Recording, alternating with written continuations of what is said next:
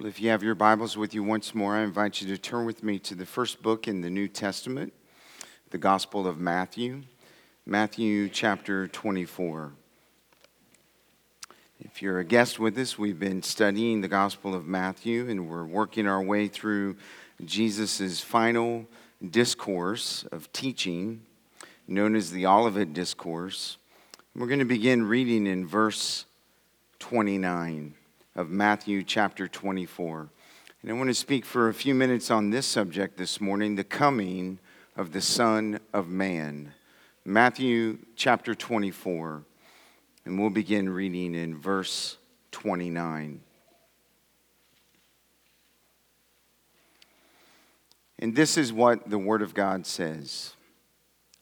Immediately after the tribulation of those days, the sun will be darkened, and the moon will not give its light, and the stars will fall from heaven, and the powers of the heavens will be shaken.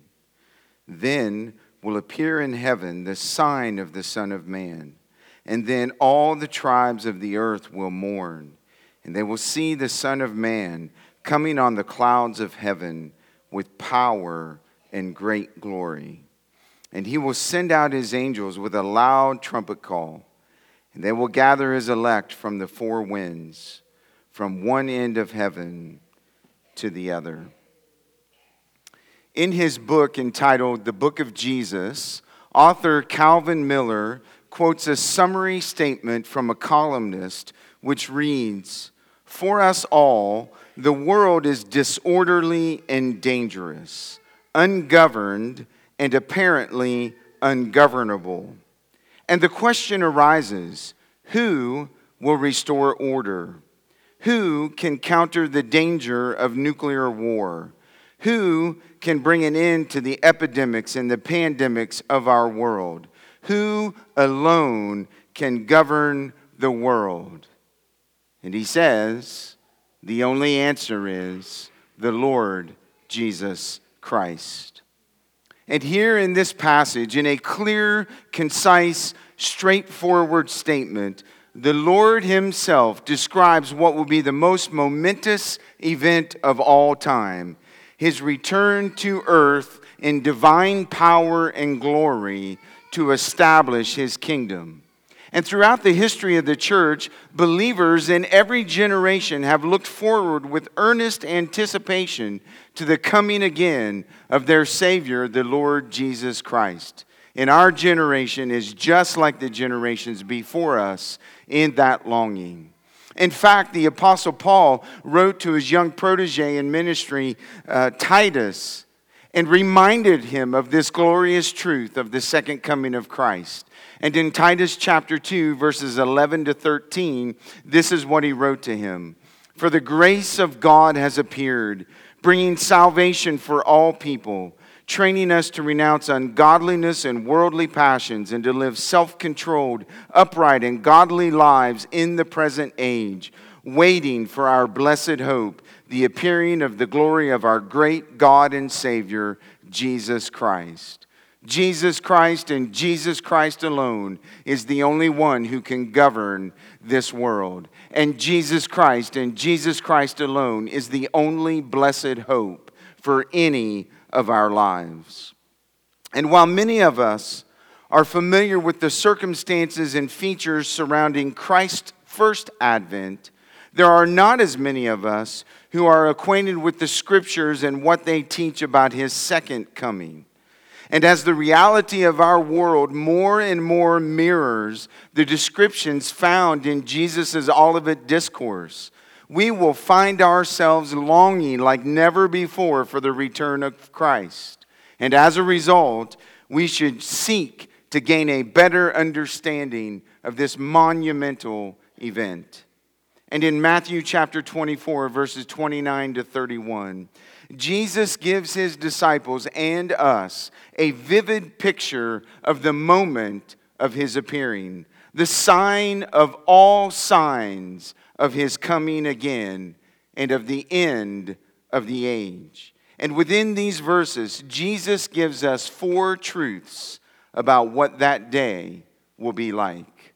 Would you notice with me, first of all, at the beginning of verse 29, the setting of the coming of the Son of Man. He simply says, immediately after the tribulation of those days. Jesus begins this passage by stating that the setting of his return will occur immediately after the 7-year period of tribulation described in the book of Revelation.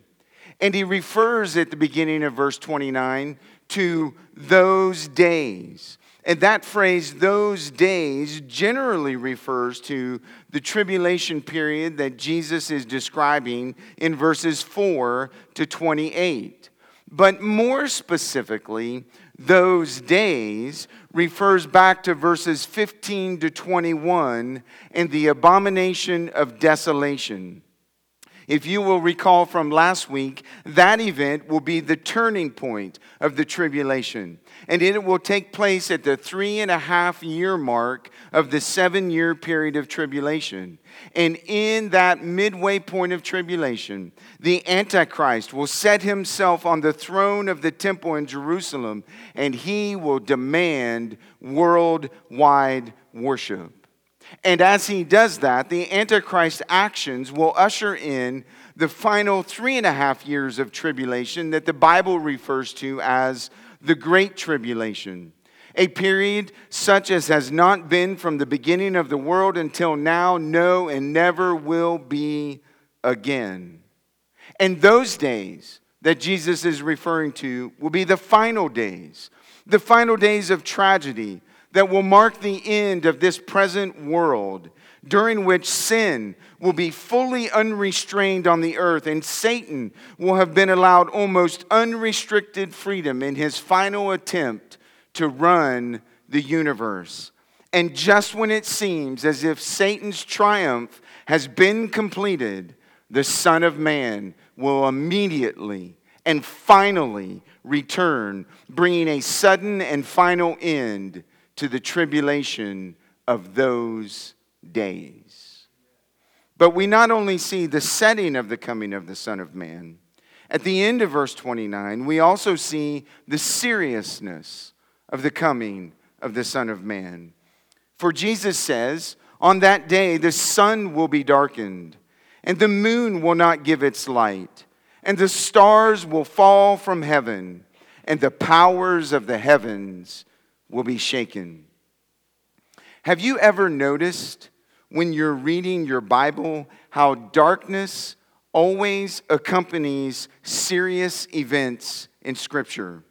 For instance, when Egypt was judged, there was the blackness like night that came over the land. And when the Lord came down at Mount Sinai, the Bible says that the mountain was shrouded in black clouds. And when Jesus Christ died on the cross, the Bible says that it became dark. And in the second half of verse 29, Jesus describes the seriousness of his appearance, stating that the whole universe will begin to rapidly disintegrate. He declares that the sun will be darkened and the moon will no longer give its light, and the stars will fall from heaven. And as a result of these actions, there will be darkness and fear running rampant throughout the whole world. Now, there are several Old Testament passages of Scripture that confirm Jesus' prophecy before he ever gave it. 7 centuries before Christ, the prophet Isaiah predicted this end-time devastation. And in Isaiah chapter 13, verses 6 through 12, this is what the prophet prophesied. Wail, for the day of the Lord is near. As destruction from the Almighty, it will come. Therefore, all hands will be feeble, and every human heart will melt, and they will be dismayed. And pangs and agony will seize them, and they will be in anguish like a woman in labor. And they will look aghast at one another, and their faces will be aflame. Behold, the day of the Lord comes, cruel, with wrath and fierce anger, to make the land a desolation, and to destroy its sinners from it. For the stars of the heavens and their constellations will not give their light. The sun will be dark at its rising, and the moon will not shed its light. And I will punish the world for its evil, and the wicked for their iniquity. And I will put an end to the pomp of the arrogant, and I will lay low the pompous pride of the ruthless. I will make people more rare than fine gold, and mankind than the gold of Ophir. 700 years before Christ, Isaiah spoke those words. And although his words applied immediately to the destruction of Babylon, which occurred in 539 BC, you cannot read the prophet's words and say that that was limited in scope to those days. He reiterates exactly what Jesus Christ prophesies here in verse 29. That the devastation that Babylon experienced was a mirror and a picture of the devastation that is coming, that this world will experience when Jesus comes in his second advent.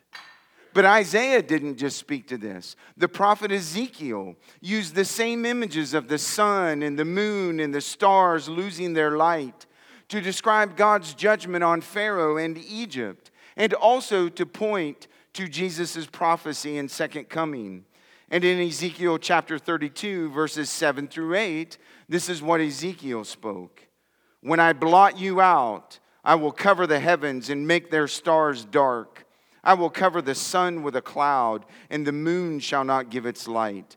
And all the bright lights of heaven will I make dark over you, and put darkness on your land, declares the Lord. And 100 years before Isaiah, the prophet Joel, he wrote of a vast, incredibly devastating locust plague that would foreshadow the disasters that would take place at Jesus' second coming. And in Joel chapter 2, verses 10 to 11, this is what Joel prophesied.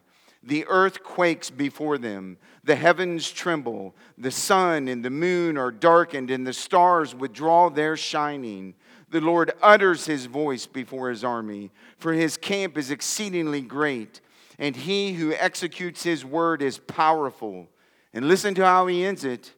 For the day of the Lord is great and very awesome, and who can endure it?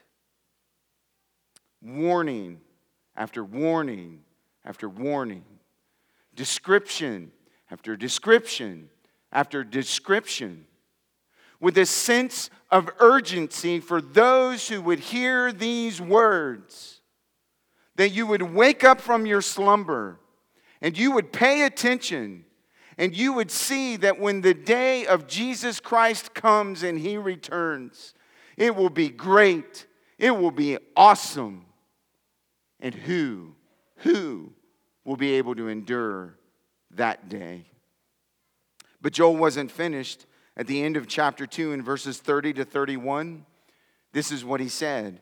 And I will show wonders in the heavens and on the earth, blood and fire and columns of smoke. And the sun shall be turned to darkness and the moon to blood before the great and awesome day of the Lord comes.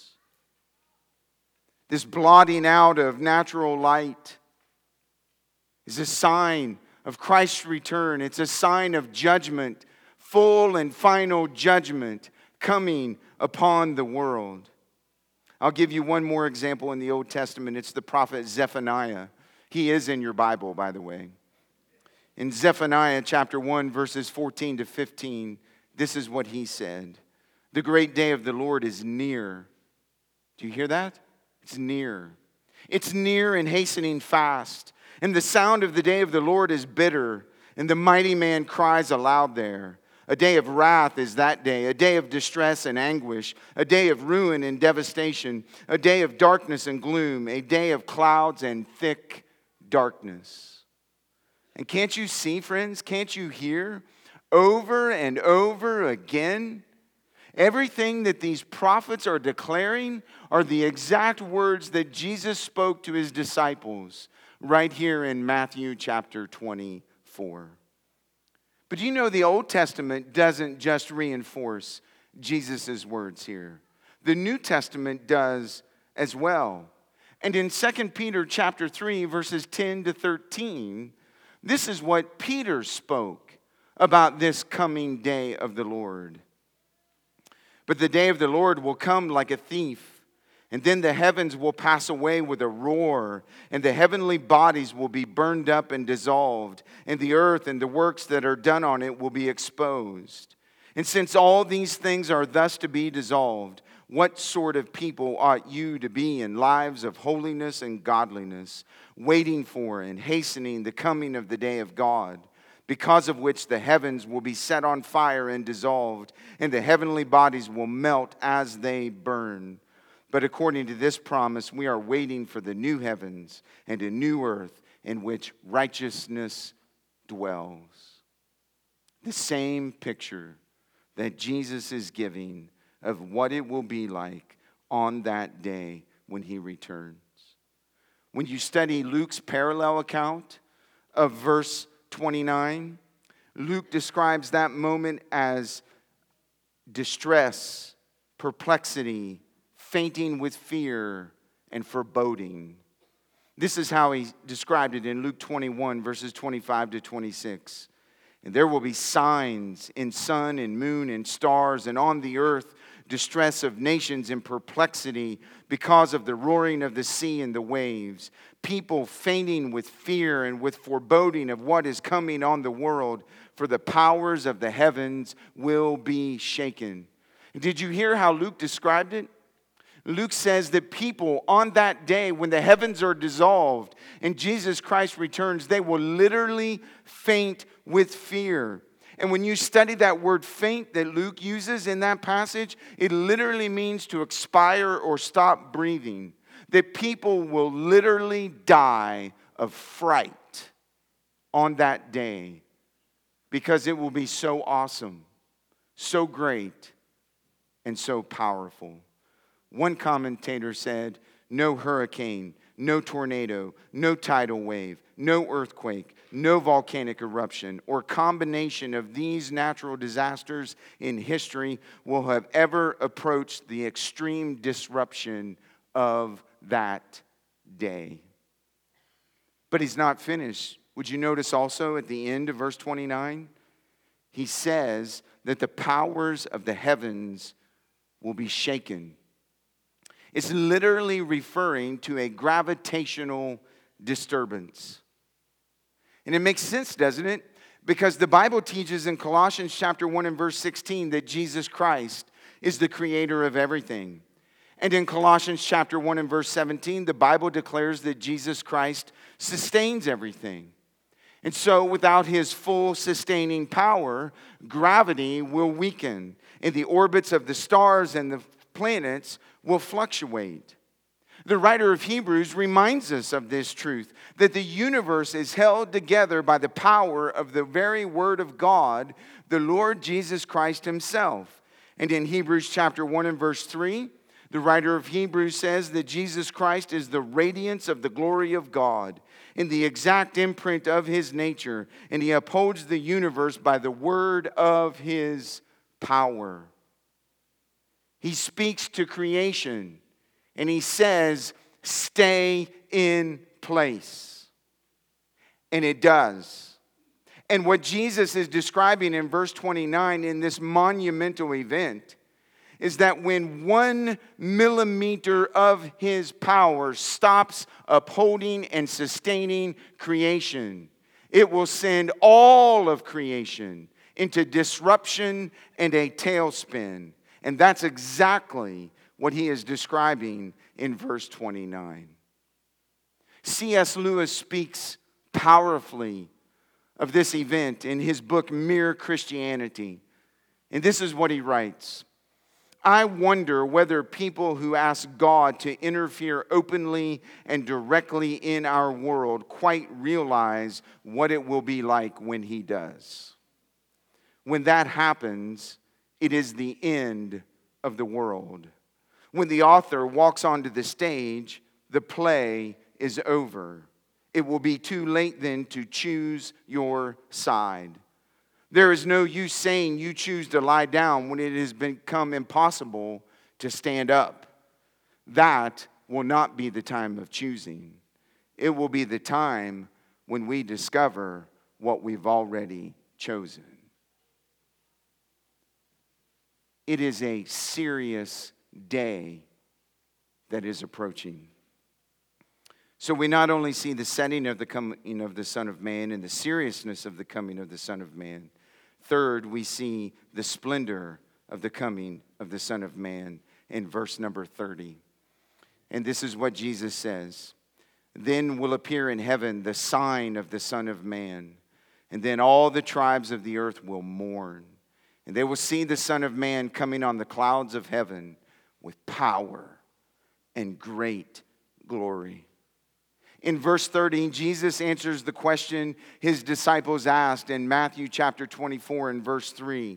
And what will be the sign of your coming and the end of the age? And notice what Jesus does at the beginning of verse 30.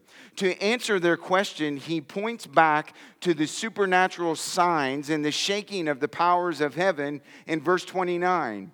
And he does it with the very first word of verse 30, the word then. And he's literally saying, when you see the events of verse 29 take place, then will appear in heaven the sign of the Son of Man. And the title that Jesus uses for himself here is used twice alone in verse 30, and it is used 6 times in the entirety of Matthew chapter 24. And this title, Son of Man, is not speaking of his humanity. It is speaking of his divinely bestowed authority. And according to Jesus, look carefully at verse 30 and the words that he uses. According to Jesus, no one should look for the sign. Instead, in verse 30, he says, they should look for him, because Jesus Christ himself is the supreme and final sign of his coming. He's saying to them, you don't need a sign. You just need to look for me. And when you see me, I am the supreme and final sign that the end of the age has come. When you see me, the Son of Man, in power and great glory, coming on the clouds of heaven, you know I am returning. And notice the language that he uses. He says that he will come on the clouds. And when you go back and you study the Old Testament, over and over again, we see that God reveals his glory in the image of a cloud.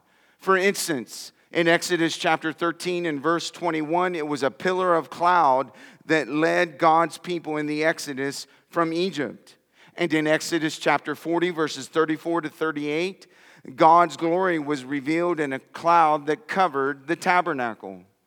The psalmist says in Psalm 104 and verse 3 that God makes the clouds his chariot.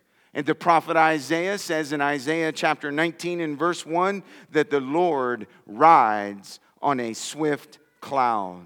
And the picture that Jesus is giving us here in Matthew chapter 24 is that of the glory of God revealed in the glorious Son of God who will come on the clouds of heaven in power and great glory to execute full and final judgment. Moreover, notice what he says in verse number 30, that when he appears on the clouds of heaven, then all the tribes of the earth will mourn. This is exactly what John saw in the book of Revelation, in Revelation chapter 1, in verse 7, when he said, behold, pay attention, listen carefully, he is coming with the clouds, and every eye will see him, even those who pierced him, and all the tribes of the earth will wail or mourn on account of Jesus Christ. Oh, friends, the sight of Christ on that day in blazing glory and power will be so fearful that according to Revelation chapter 6 and verse 16, rebellious mankind will cry out for the mountains and the rocks to fall on them and hide them from the presence of the one who sits on the throne. But instead of being driven to repentance, many on that day will continue to reject him and curse him and blaspheme him and be full of hatred toward the Son of God. But the Bible teaches in that moment of power and glory, some will be brought to their knees in brokenness, acknowledging their need of God's forgiveness and redemption. When they see the Son of Man in his glory and his righteousness, they'll confess their wickedness and their unrighteousness. And there will be some from all of the tribes of the earth who will mourn over their rebellion against God in repentance. And they'll mourn over their rejection of his Son. And they'll receive him. And the Bible teaches that many among that number will be Jews. Through the prophet Zechariah, the Lord made a promise to his people about that day. And in Zechariah chapter 12 and verse 10, this is what the prophet said: "And I will pour out on the house of David and the inhabitants of Jerusalem a spirit of grace and pleas for mercy, so that when they look on me, on him whom they have pierced, they shall mourn for him as one mourns for an only child, and weep bitterly over him as one weeps over a firstborn." They'll realize in that moment they've rejected their Messiah, and they'll turn to him in faith, and they'll cast themselves on his mercy.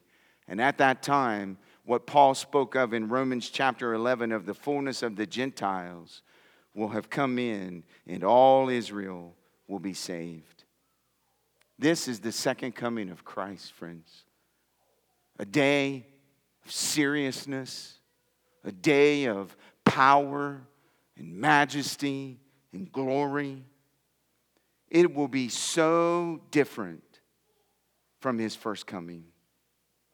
He came the first time, the Bible says, as a man of sorrows and acquainted with grief. That he was born in a manger in Bethlehem. He was born in lowliness and humiliation. That when he came the first time, he took on the form of a servant, and he was despised and he was rejected by men. He was betrayed into the hands of wicked men. He was condemned by an unjust judgment. He was mocked. He was scourged. He was crowned with thorns. And at last he was crucified between two thieves. That's how he came the first time.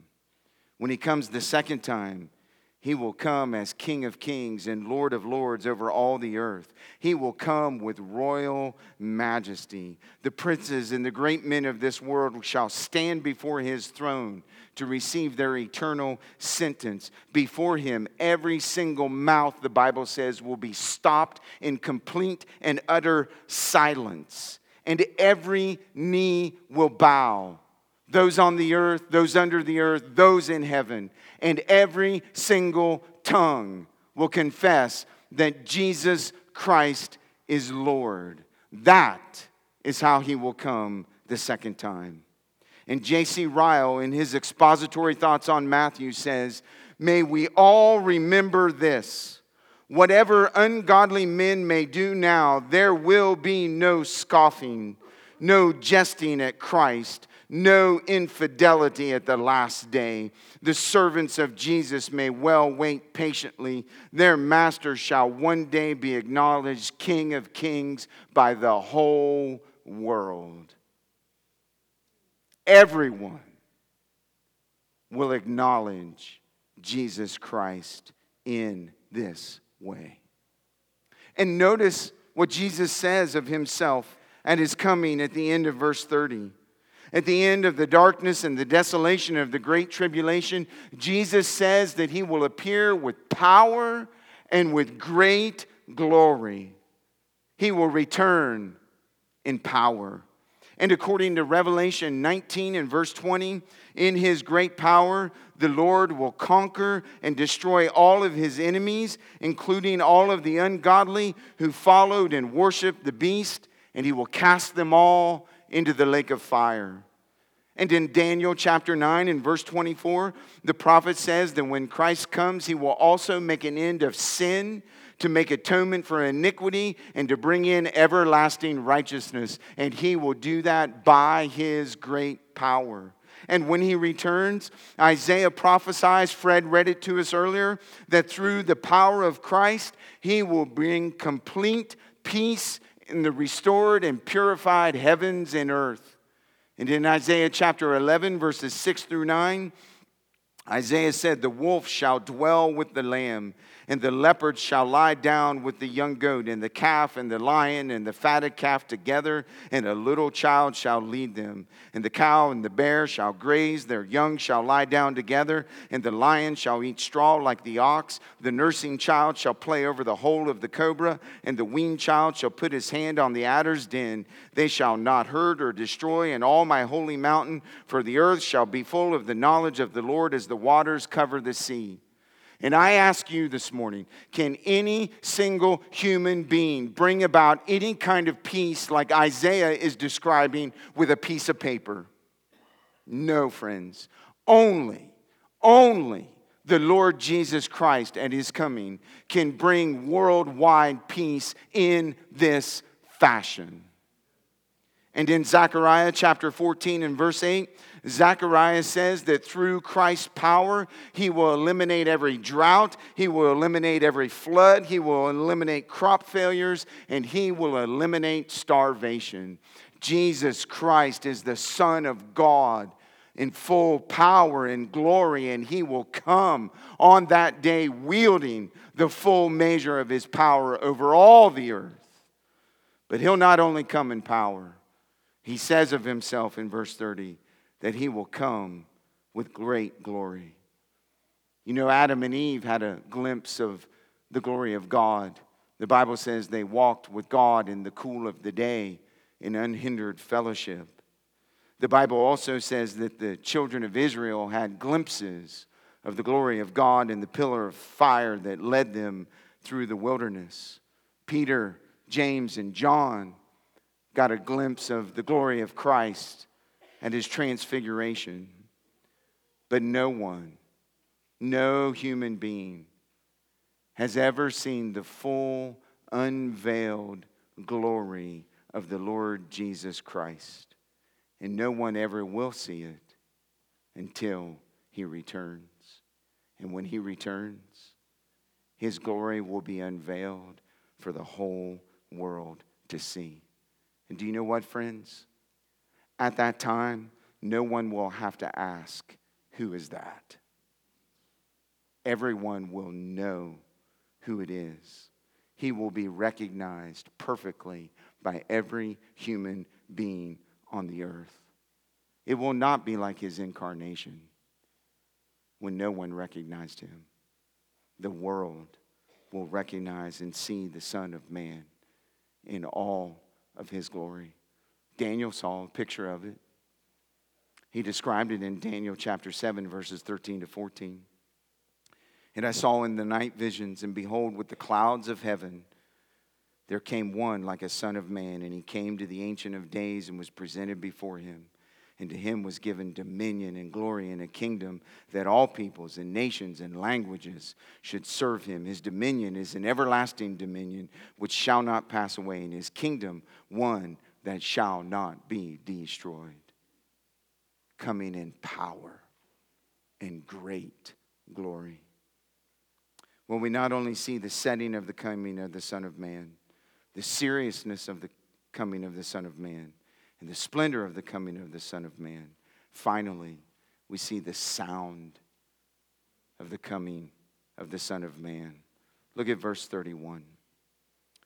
"And he will send out his angels with a loud trumpet call, and they will gather his elect from the four winds, from one end of heaven to the other."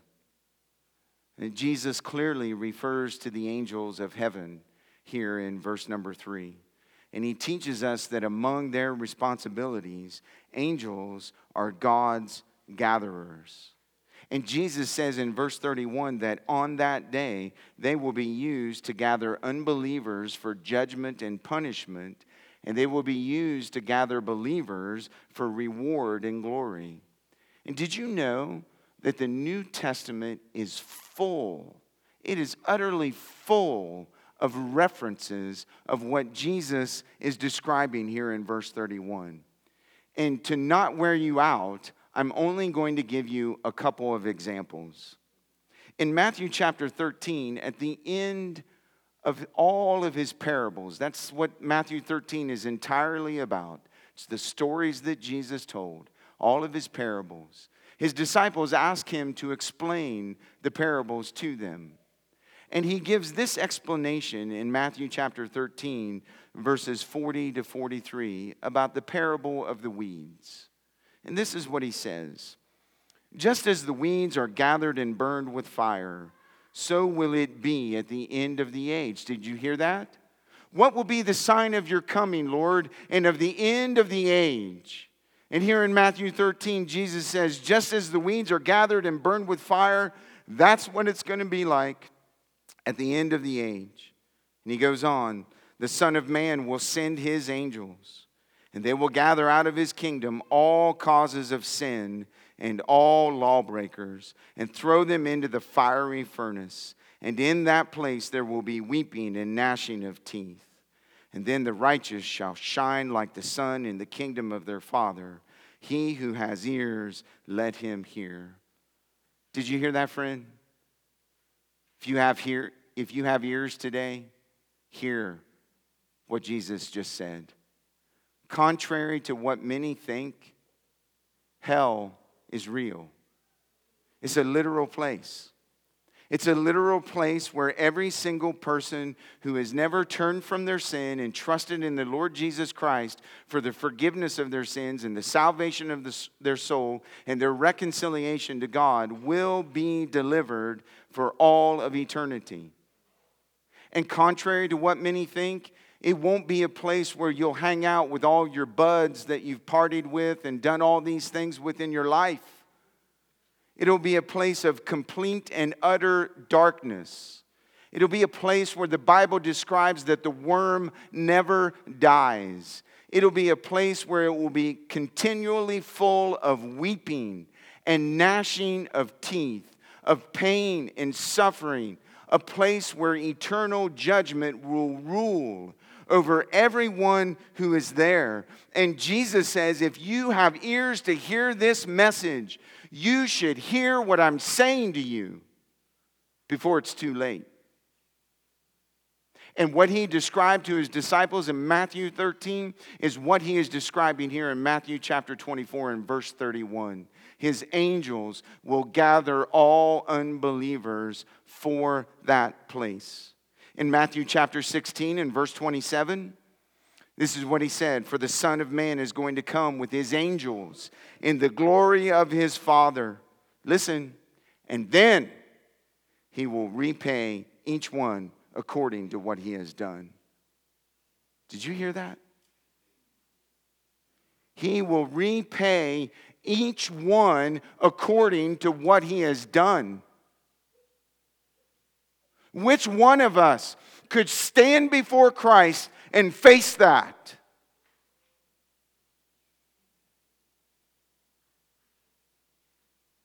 It's a sobering reality, friends.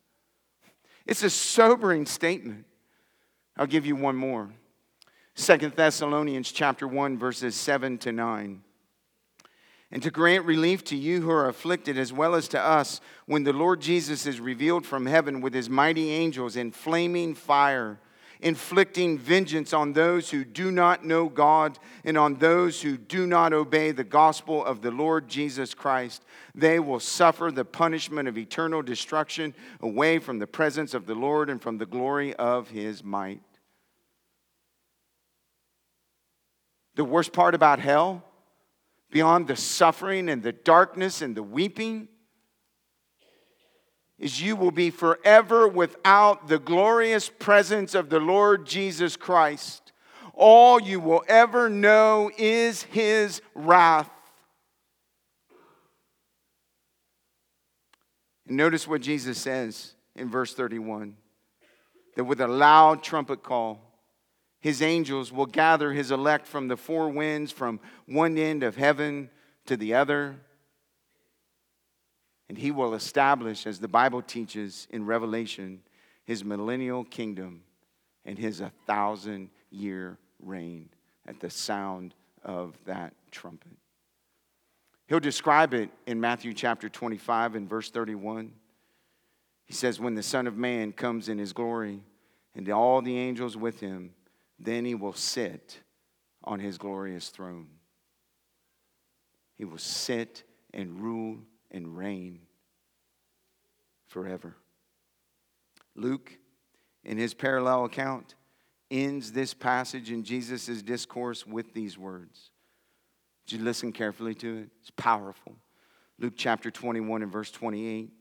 Now when these things begin to take place, straighten up and raise your heads, because your redemption is drawing near. Your redemption is drawing near. So what are we to do with these truths? Well, here's my first application point for you this morning, friends. And it's not going to surprise you. You've heard me talk like this before. I pray you would hear me say it fresh and new for the first time today. When you study prophecy in Scripture, you are repeatedly confronted with a sense of urgency. Listen, I read some of these passages to you today. Listen to the words of Zephaniah again. He says that the day of the Lord is near. It's near, and it's hastening fast. Peter said that that day will come like a thief. And I say to you this morning that you have not only heard this urgency in the words of Scripture, you have heard this urgency in the words of this sermon. And I ask you, how can you remain complacent in light of these truths? How can you remain complacent in light of the near and hastening return of the Lord Jesus Christ? I say to you, unbeliever, this morning, with all of the passion and concern that I can muster in my voice, where is your sense of urgency to respond to Christ? Why are you living and acting like you've got 30, 40, 50 years to come to Christ? You have no idea how long you're going to live on this earth. There should be a sense of urgency for anyone who hears these verses to come to Christ and to come to Him right now, young, middle-aged, and old. Where is your sense of urgency, believer? For those in your family, for your friends, for those you have a relationship whom you know don't know Christ. The whole point of these warnings of prophecy is to spark urgency in you, so that you won't continue to live and go through the motions.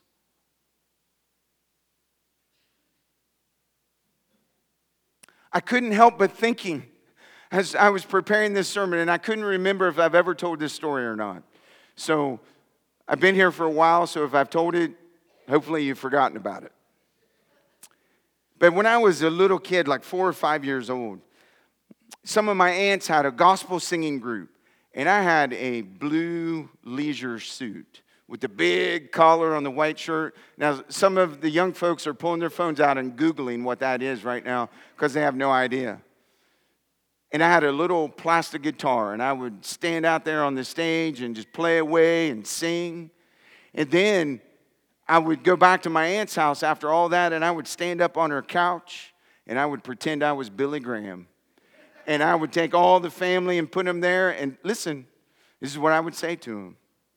You're going to hell if you don't come to Jesus Christ.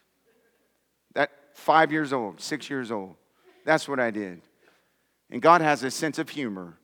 Like, look what I'm doing right now. right?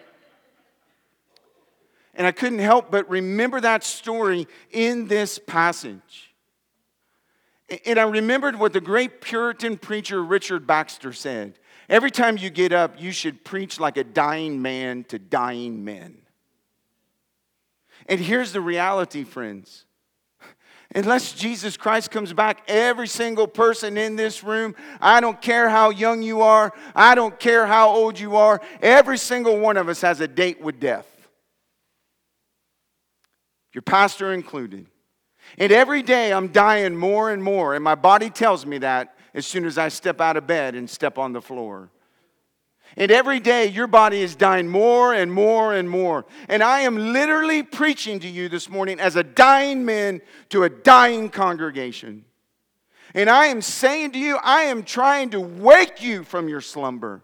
I mean, if I could go out in the pews and just shake you and stir up inside of you the urgency of this text, your life would be different. Your family would be different. This church would be different. The city might even be different. Urgency. That's what this text demands. Urgency. Number two. In light of all that's going to transpire at the second coming of Christ, you remember Peter's sobering question, don't you? What sort of people ought you to be in lives of holiness and godliness? What sort of people ought you to be? This doctrine is for life, friends. It's not for your chart. It's not for your prophetic thinking cap. The doctrine of the return of Christ is for your life. When you understand this doctrine, it should affect how you live. It should cause you to want to be more holy. It should cause you to want to be more godly. It should cause you to want to have a greater influence on those around you for holiness and for godliness and for good and for the things of the kingdom.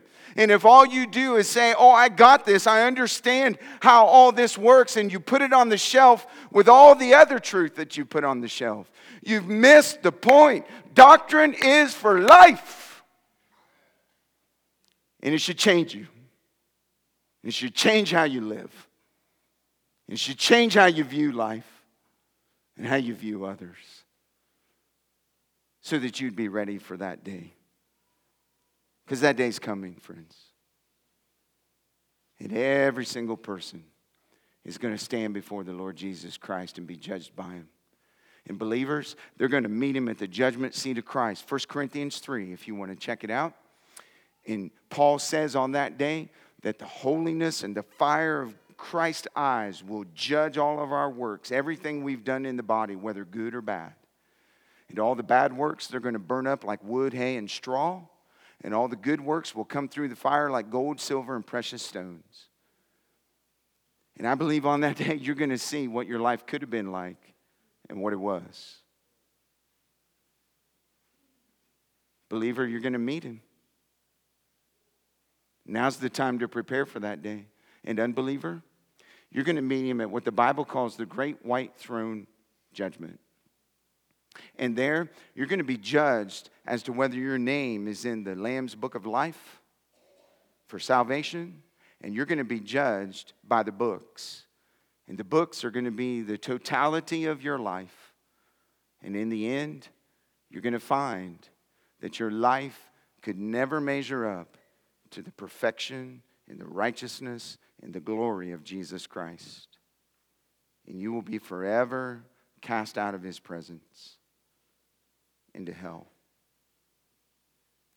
And I don't say this to you this morning with glee and joy. I say this to you this morning as a preacher of the gospel of Jesus Christ and as a preacher of the word of God. Because his word is true. Every single word of it. And he's exalted above all things, his name and his word. And just as surely as he spoke these words to his disciples, and just as surely, friends, as he came the first time, he's coming again. It's near. It's hastening. And if you're without Christ, you will not be ready for that day. Come to Christ now. Come to Christ today. Don't harden your heart in rebellion. See that today is the day for your salvation. Let's pray.